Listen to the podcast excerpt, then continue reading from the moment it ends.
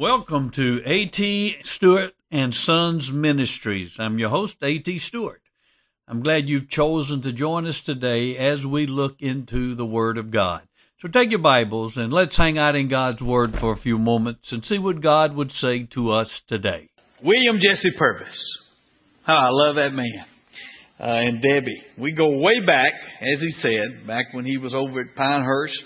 And I think it was before y'all had any kids, actually. Uh, uh, they'd only been married a little while when uh, we hooked up with them, and just immediately our hearts were bound together, were knit together as the heart of Jonathan and David were, and we just had a, a good relationship through the years. And and uh, Rick uh, Milner, it's been a blessing to uh, be with him and to uh, know him from way back when as well, a number of years, and Gene over here, and you just have a tremendous staff, and I, I know you know that. And uh, but I just want to reiterate, uh, uh, you've got a great staff, and God's doing a great work, and uh, it's exciting for Terry and I to be here.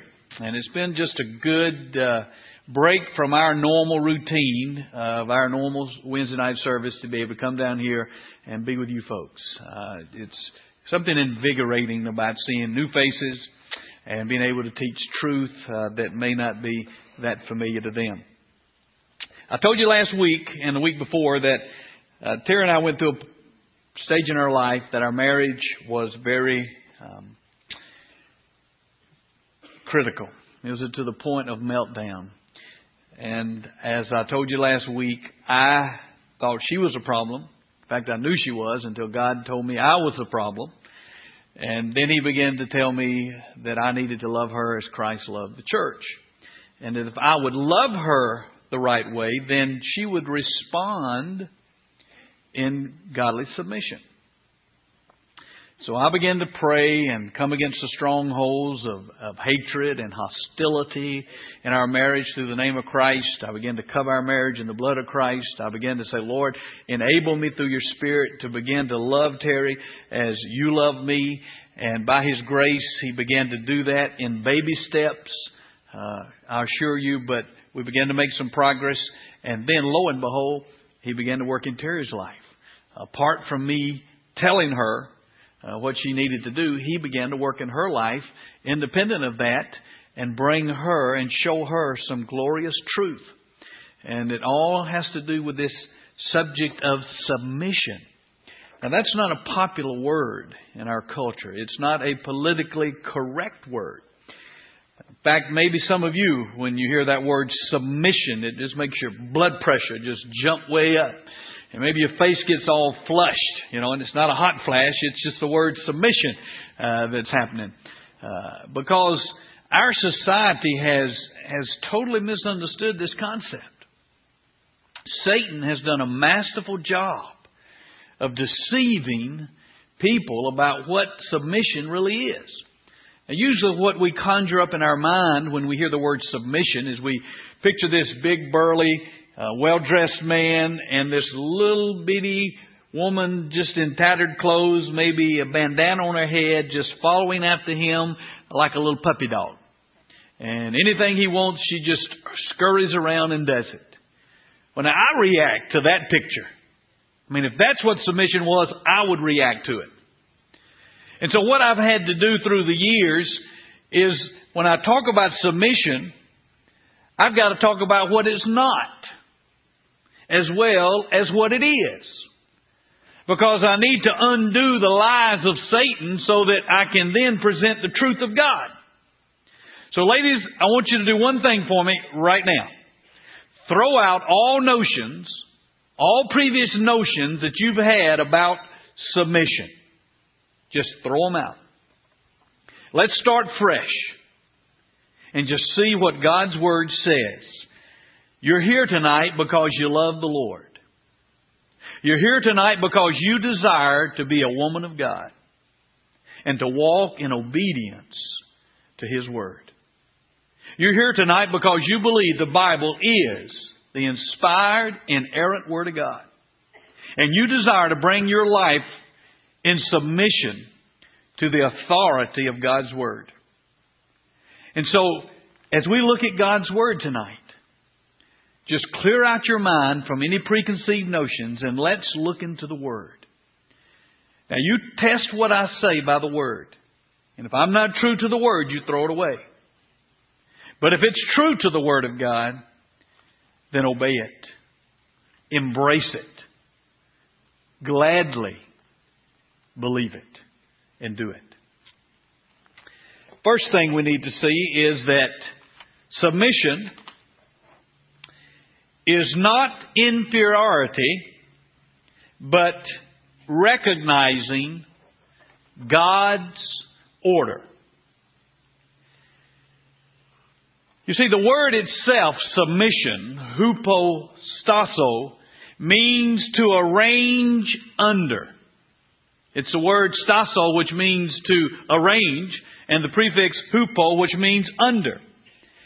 Literally, in the Greek language, it is primarily a military term. Now, with Fort Benning here, you are familiar with the military. And you know the military has a very clear order. Everybody knows their place. They know their rank, and they know where their rank falls in the hierarchy, and they know what that means for them. And if you're going to have an organization that's going to function with any efficiency, you've got to have a sense of hierarchy, a sense of order. People must be arranged in a certain order so people will know where they fit. And that's the basic meaning of this word, submission. To arrange in order. It has absolutely nothing to do, ladies, with inferiority. Now the feminists want to tell us, oh no, when you submit to someone, you're saying you're inferior to them. You're saying you're less than they are. But it has absolutely nothing to do with superiority or inferiority. Now over in Ephesians chapter 5, beginning in verse 22, we have God's words to the wife. Wives, be subject to your own husbands as to the Lord. For the husband is head of the wife, as Christ also is the head of the church, he himself being the Savior of the body. But as the church is subject to Christ, so also the wives ought to be to their husbands in everything. Submission. Not inferiority, but simply recognizing God's order. Now, why does God tell the wife to be submissive to her husband? Why does He say the husband is head of the wife as Christ is head of the church? Well, look over in 1 Corinthians in chapter 11. Because here Paul sets forth for us clearly God's order from creation. 1 Corinthians chapter 11 in verse 3. Paul writes, But I want you to understand that Christ is the head of every man, and the man is the head of a woman, and God is the head of Christ. God has established an order at creation. We saw that the first Wednesday night. When God created Adam first, He set the order that Adam was to be the leader. You remember he decided after creating Adam that it is not good for man to be alone, and he created Eve as his helper. Someone has said he created Eve from Adam's rib, from his side. Not from his head that she would rule over him, not from his feet that he would walk over her, but from his side that they would walk together, that she would be his helper his helpmate. Now, if God had created Eve first, then my wife Terry would be up here talking to you tonight, not me. But God established His order in His own wisdom. But it has nothing to do with inferiority or superiority. It's simply a matter of order. God is a God of order. Jesus willingly submits to the Father. Christ is the head of every man. The man is the head of the woman. And God the Father is the head of Christ. Now we said a few weeks ago that God the Father and God the Son are totally equal. There's no inferiority or superiority in that relationship. They're co-equal, co-eternal. Remember, it's just one God, two persons. But yet the Son willingly arranges himself under the Father, submits himself to the Father. Another good example is when you look at the life of Jesus. Now, would you ever imagine that Jesus was inferior to his parents? Absolutely not. We know that Jesus was God in the flesh, God incarnate. Even as a child, even as that baby in the manger, he was God walking among us. And so in Luke chapter 2, verse 51, we see some interesting words about our Lord Jesus and his submission to his parents. Now, this is the episode when he was 12 years old and they had gone to the temple in Jerusalem.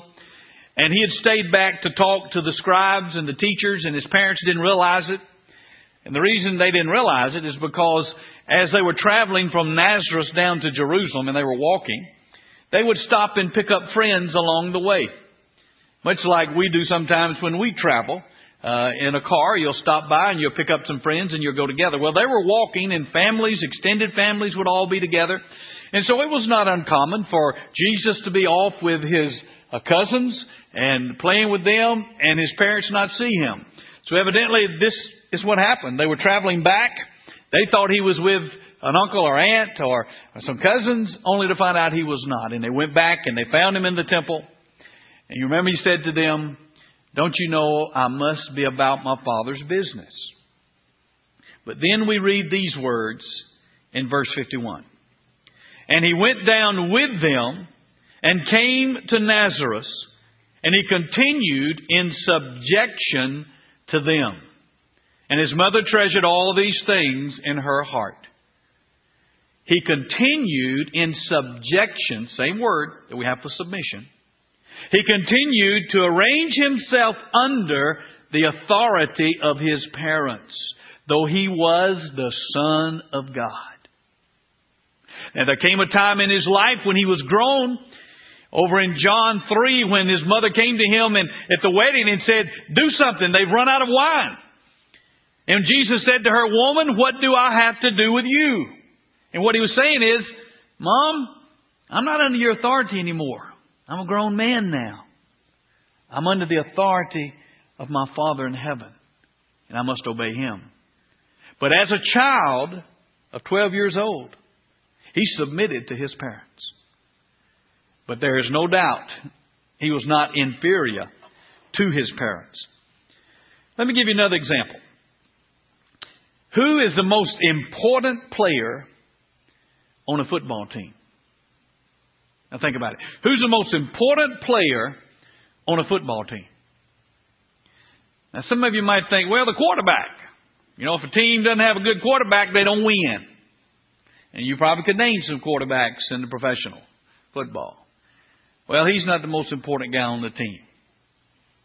It's that center, the guy that hikes the ball. Because you see, if he didn't hike the ball, you couldn't have a play, could you? He's got to hike that ball. Now, you could run a play without a quarterback. You could hike the ball to a halfback. But you can't hike a ball without a center. But yet, who would think that that center is so important? He submits himself to the authority of that quarterback. Quarterback says, hike it on two. He better hike it on two. But he is so important. But you see, he puts his ability under the direction of that quarterback. But he is not inferior. They can't run the play without him. Now, you probably can't name any professional centers. You can name quarterbacks. We don't hear much about those guys. They're in the trenches. But man, they are important. Another example.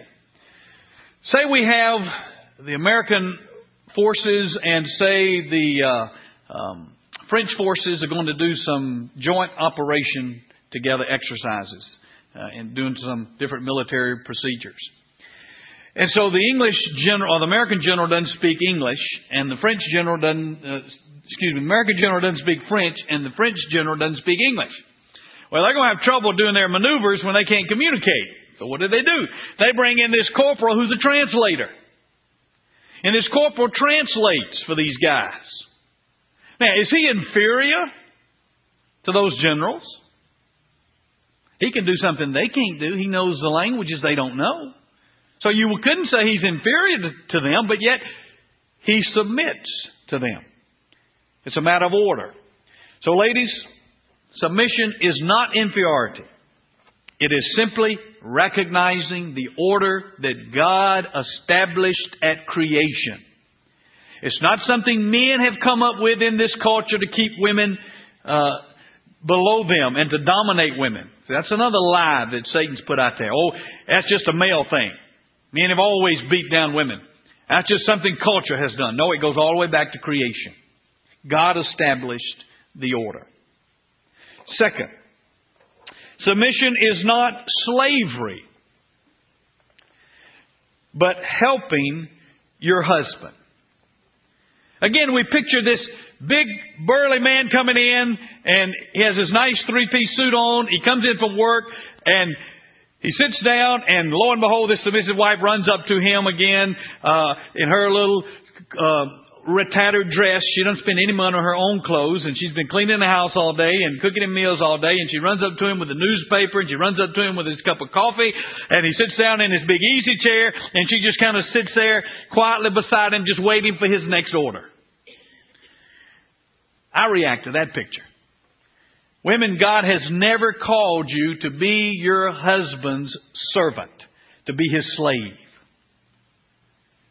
Submission is not slavery, but it is helping your husband. Submission means you yield yourself to your husband so that your ability and your talents can be brought to help the entire family. Submission is arranging yourself under your husband's leadership with the abilities and strengths that you have so the whole family can be strengthened. Again, the translator. He submits his abilities to the general's direction so that the army can be strengthened and benefited. The center submits his abilities to the quarterback's direction and leadership so the whole team can be strengthened. So submission is not slavery, but it's helping your husband. Remember when God created Eve, He created her to be His helper, to be His companion, to be His completer. Do you know God uses that same word to talk about Himself? He calls Himself the helper of Israel. Now, is that slavery? Is God saying He's a slave of Israel? No. God is Israel's helper. God has called the wife to be her husband's helper, to submit your talents, your abilities to his leadership and authority so the whole family can be helped. Because you're submissive to your husband does not mean you're less vital to the family at all. As you follow His direction and His leading, you are helping that family. You are strengthening that family. God has given you abilities that He's not given your husband. God has given you strengths that your husband doesn't have. And when you bring those strengths and abilities under His direction, the whole family is benefited. The whole family is strengthened. That's what God's design is in submission. It's not slavery, but it's helping your husband to the benefit of the whole family. Look at the Lord Jesus. Today we saw, as I have never seen before, the suffering that Christ went through. He did that in submission to the Heavenly Father. Oh, He loved us.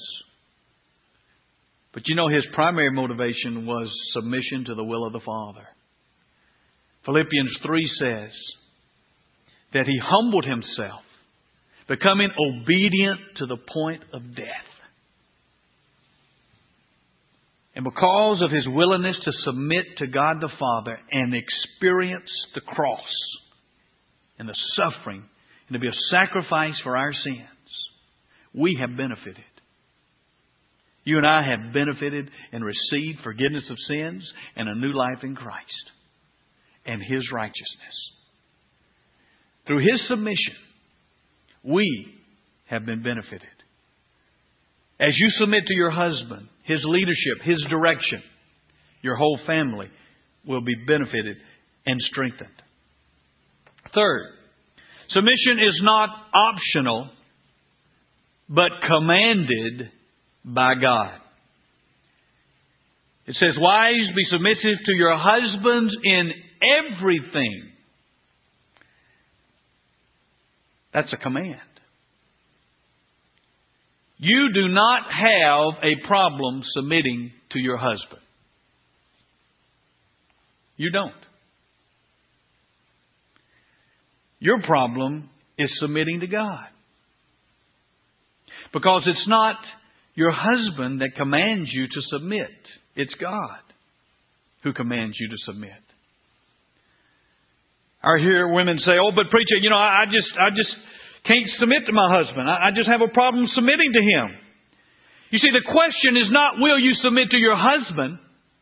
The real question is, will you submit to God and obey His word and submit to your husband? Let's get the issue where it really is, ladies. It's easy for you to look at that man and say, well, I have trouble submitting to him. And you name, think about some of his faults. But that's not the real issue. That's not where the question really is. The question is, will you submit to God by obeying Him and therefore submitting to your husband as He commands you to do?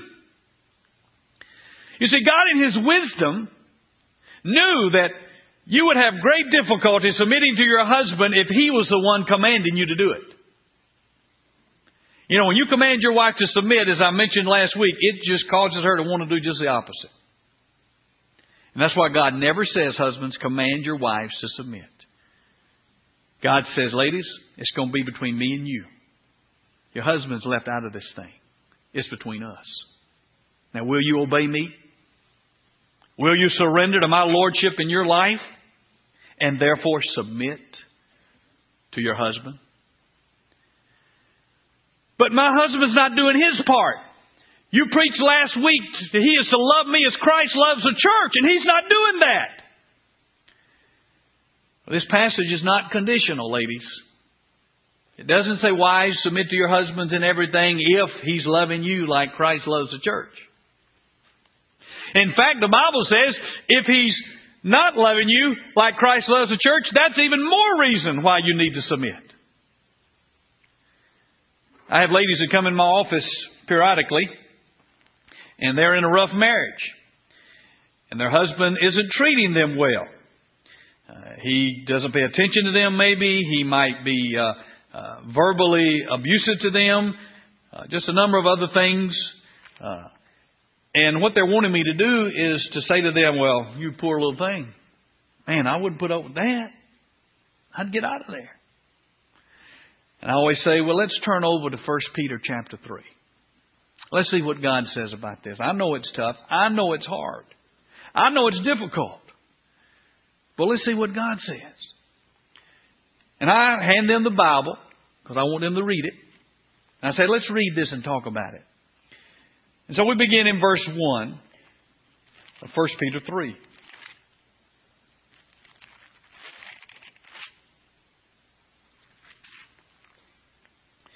In the same way, you wives be submissive to your own husbands. In the same way. What's he talking about? In, in, in the same way as what? Well, if you look a few verses before, He's talking about Christ and his willingness to submit to the cruelty and hostilities of sinful men. About Christ, though he suffered and was reviled, he did not revile in return. In verse 21 of chapter 2 says, For you have been called for this purpose. Since Christ also suffered for you, leaving you an example for you to follow in his steps, who committed no sin, nor was any deceit found in his mouth. And while he, being reviled, he did not revile in return. While suffering, he uttered no threats, but kept entrusting himself to him who judges righteously. He entrusted himself to the Father. And he himself bore our sins in his body on the cross that we might die to sin and live to righteousness. For you were, for by his wounds you were healed. For you were continually straying like sheep, but now you have returned to the shepherd and guardian of your souls. In the same way, you wives, be submissive to your own husbands.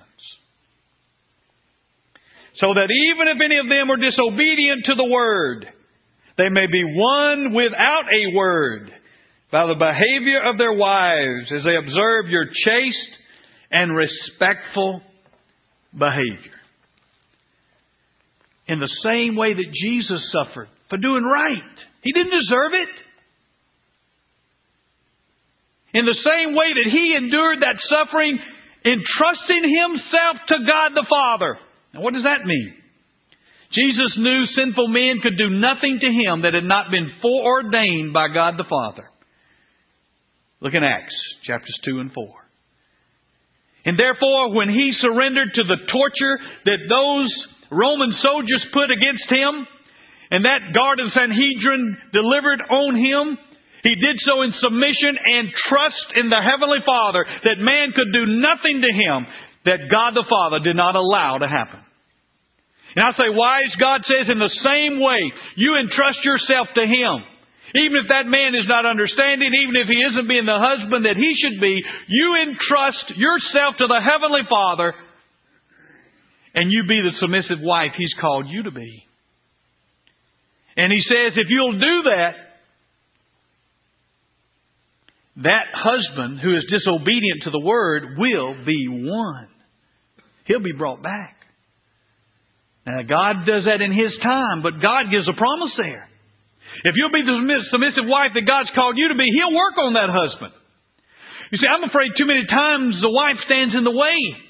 God wants to work on that husband, but she's in the way. But when she gets in submission, then God can work on that husband unhindered. As He observes your chaste and respectful behavior, Notice it says he will be won without a word. That means you don't stay on his back about coming to church.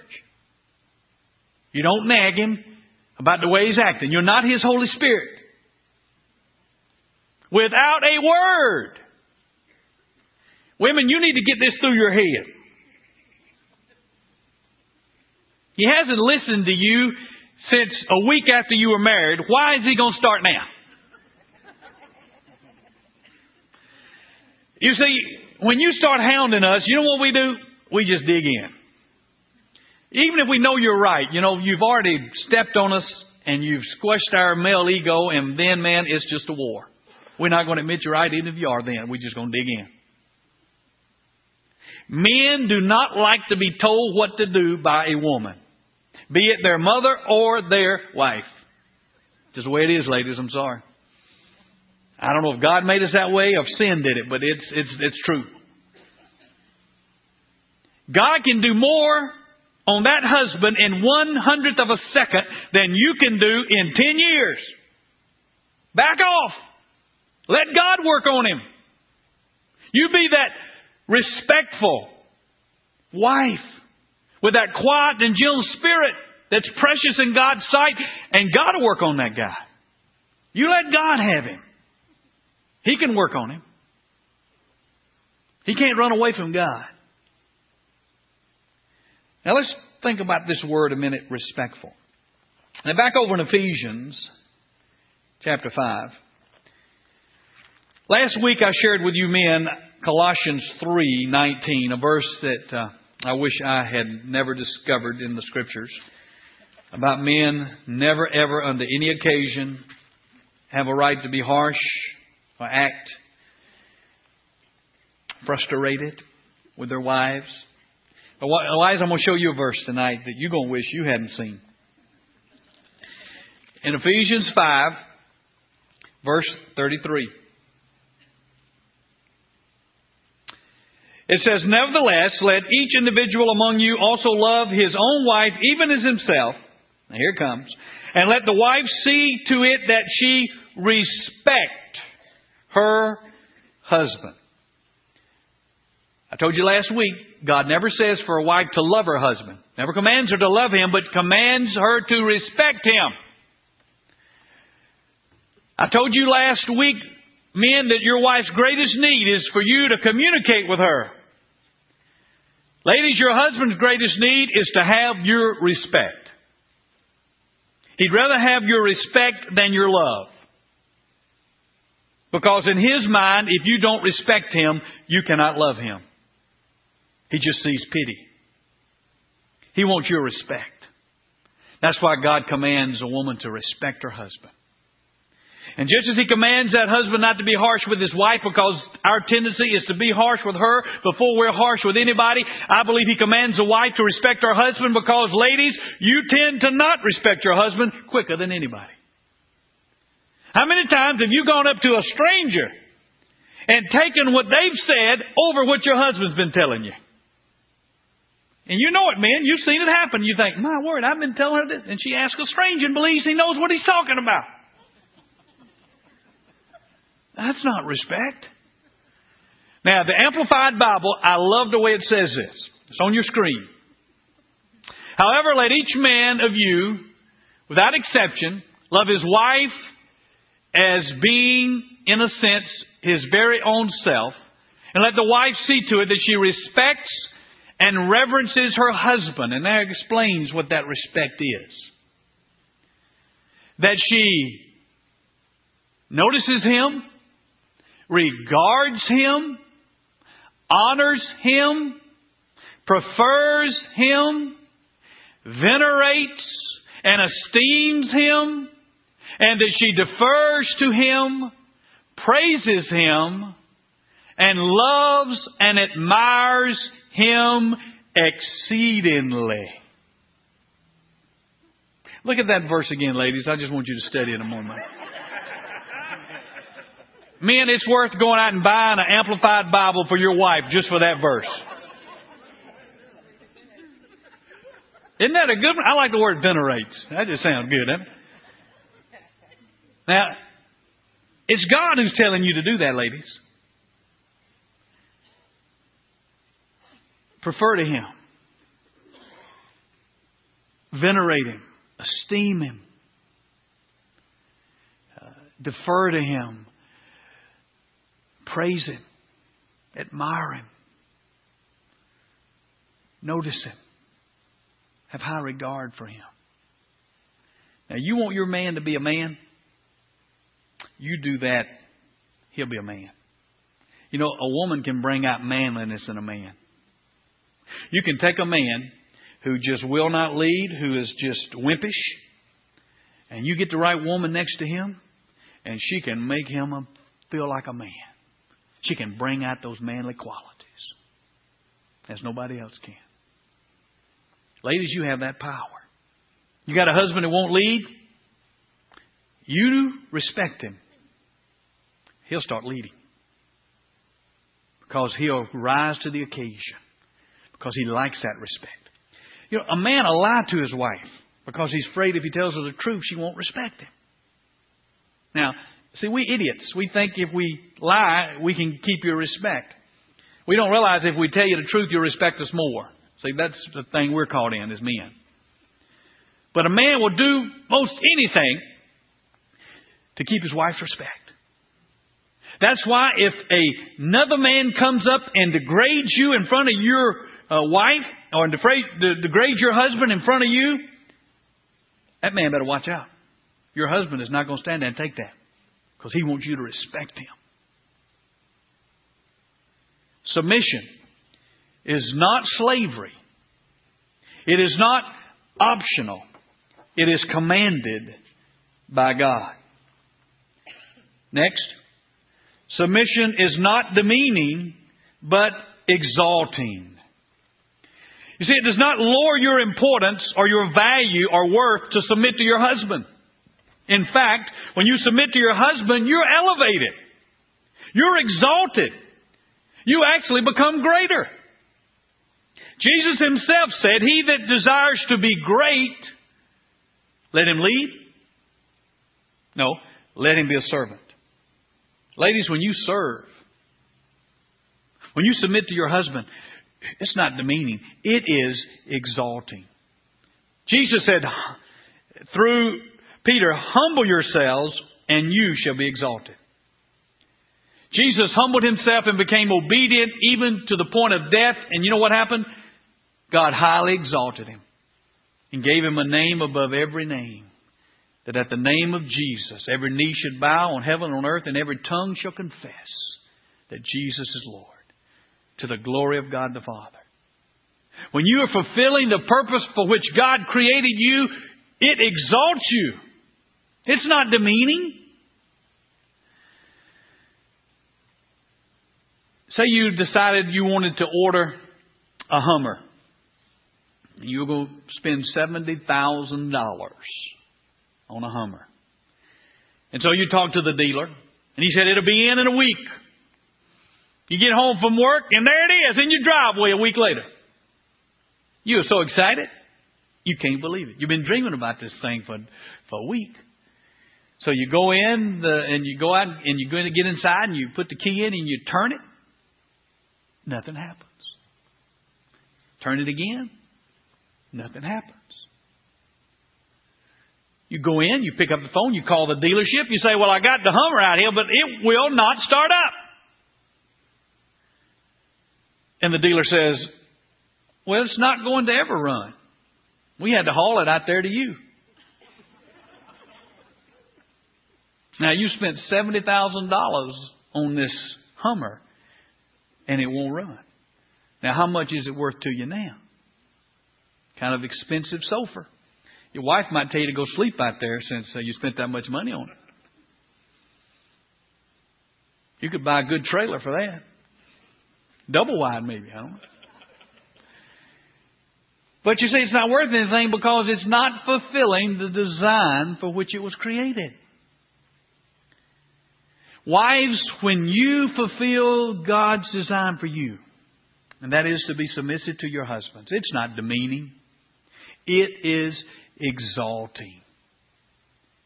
You are being lifted up in the eyes of God. Now, this society may not exalt you, but God says it's precious in His sight. In His eyes, you're exalted. Number five, Submission is not restrictive, but protective. He says, Submit to your husbands as unto the Lord. Satan takes God's word, God's commands, and wants us to see them as restrictive. Oh, if you submit to your husband, you are selling yourself short. You'll never be everything you want to be if you submit to your husband. You won't be the person that you can be apart from Him. You'll have to surrender your personhood. Satan came to Eve in the garden. And he said to her, Is there any tree of the garden that you cannot eat? Now, just the way he phrased that question, he was centering in on what was restricted from her. And she said, Well, yeah, that was one tree that we can't eat of. He picks the one thing that God has placed a restriction on. And why did God place that restriction? Was it because it was good for them to eat it? No. It was not good for them to eat it. They would have knowledge of good and evil, and that was not for them to know at this point through sin. God was just trying to protect them. He wasn't trying to restrict them. But Satan turns it around and makes it look restrictive. Oh no, you can eat from that. God just doesn't want you to be like Him. See, He's holding something back that's good for you. His command is restrictive. And Satan does the same thing today. He comes to ladies and he says, Oh no, if you submit to your husband, man, you can just kiss your personhood goodbye. You'll never be everything you ought to be. Man, you're just giving up your freedom. You're just, just selling yourself short. See, you, you, you are being held back. God's trying to hold something back from you. But God's desire for you is to protect you. God's desire is for you to get in submission to your husband and receive the protection that there is for you in that position of submission.